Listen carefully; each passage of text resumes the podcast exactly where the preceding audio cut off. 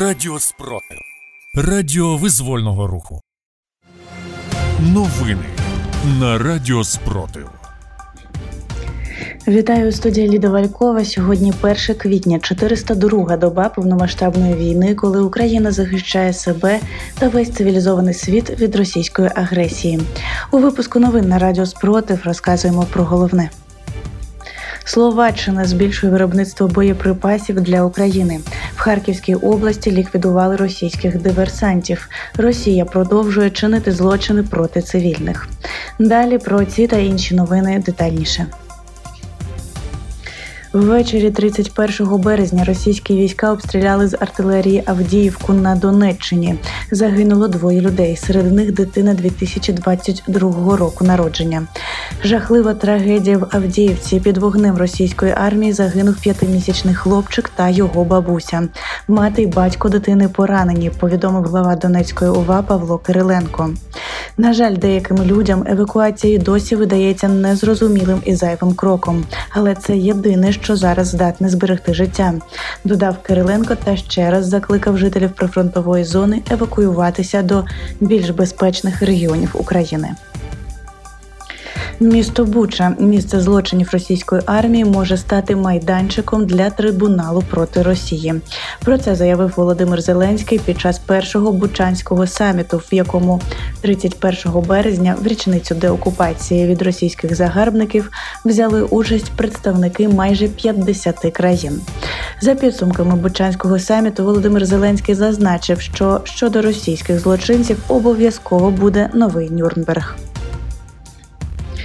Словаччина планує збільшити виробництво боєприпасів для України. Повідомив міністр оборони Ярослав Надь під час поїздки до Києва.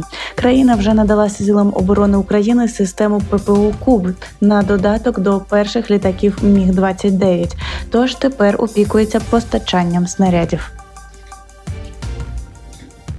Вчора російські окупанти обстріляли човен із цивільними, які намагалися залишити окуповану частину Херсонської області.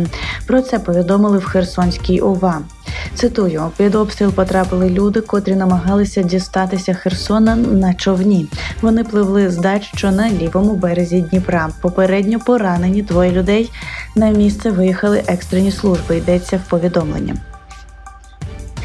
На Луганщині російські загарбники використовують цивільну інфраструктуру та приватну власність мешканців у власних цілях. Про це повідомляє Генштаб Збройних сил України. В окремих населених пунктах Щастинського району людей виселили із власних осель для розквартирування військовослужбовців російських окупаційних військ. Також окупанти проводять перевірку місцевих жителів у окремих населених пунктах. Відключено мобільний зв'язок. У Харківській області російські диверсанти намагалися прорватися через кордон. Про це повідомив голова Дергачівської міської військової адміністрації В'ячеслав Задоренко. За його словами, росіяни намагалися провести розвідку нашої території за допомогою безпілотників та ДРГ. Збройні сили України ліквідували диверсантів і завдали потужної відповіді щодо позицій ворожих військ. За минулу добу Сили оборони України ліквідували 630 російських загарбників. Загальна кількість втрат ворога в особовому складі з 24 лютого 2022 року складає 173 тисячі 990 комбатантів.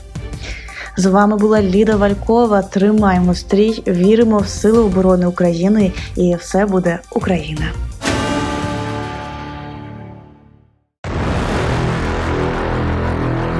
Радіо Спротив. Радіо визвольного руху. Сотнями кроків, тисячами рук, мільйонами сердець. Україна переможе ворога.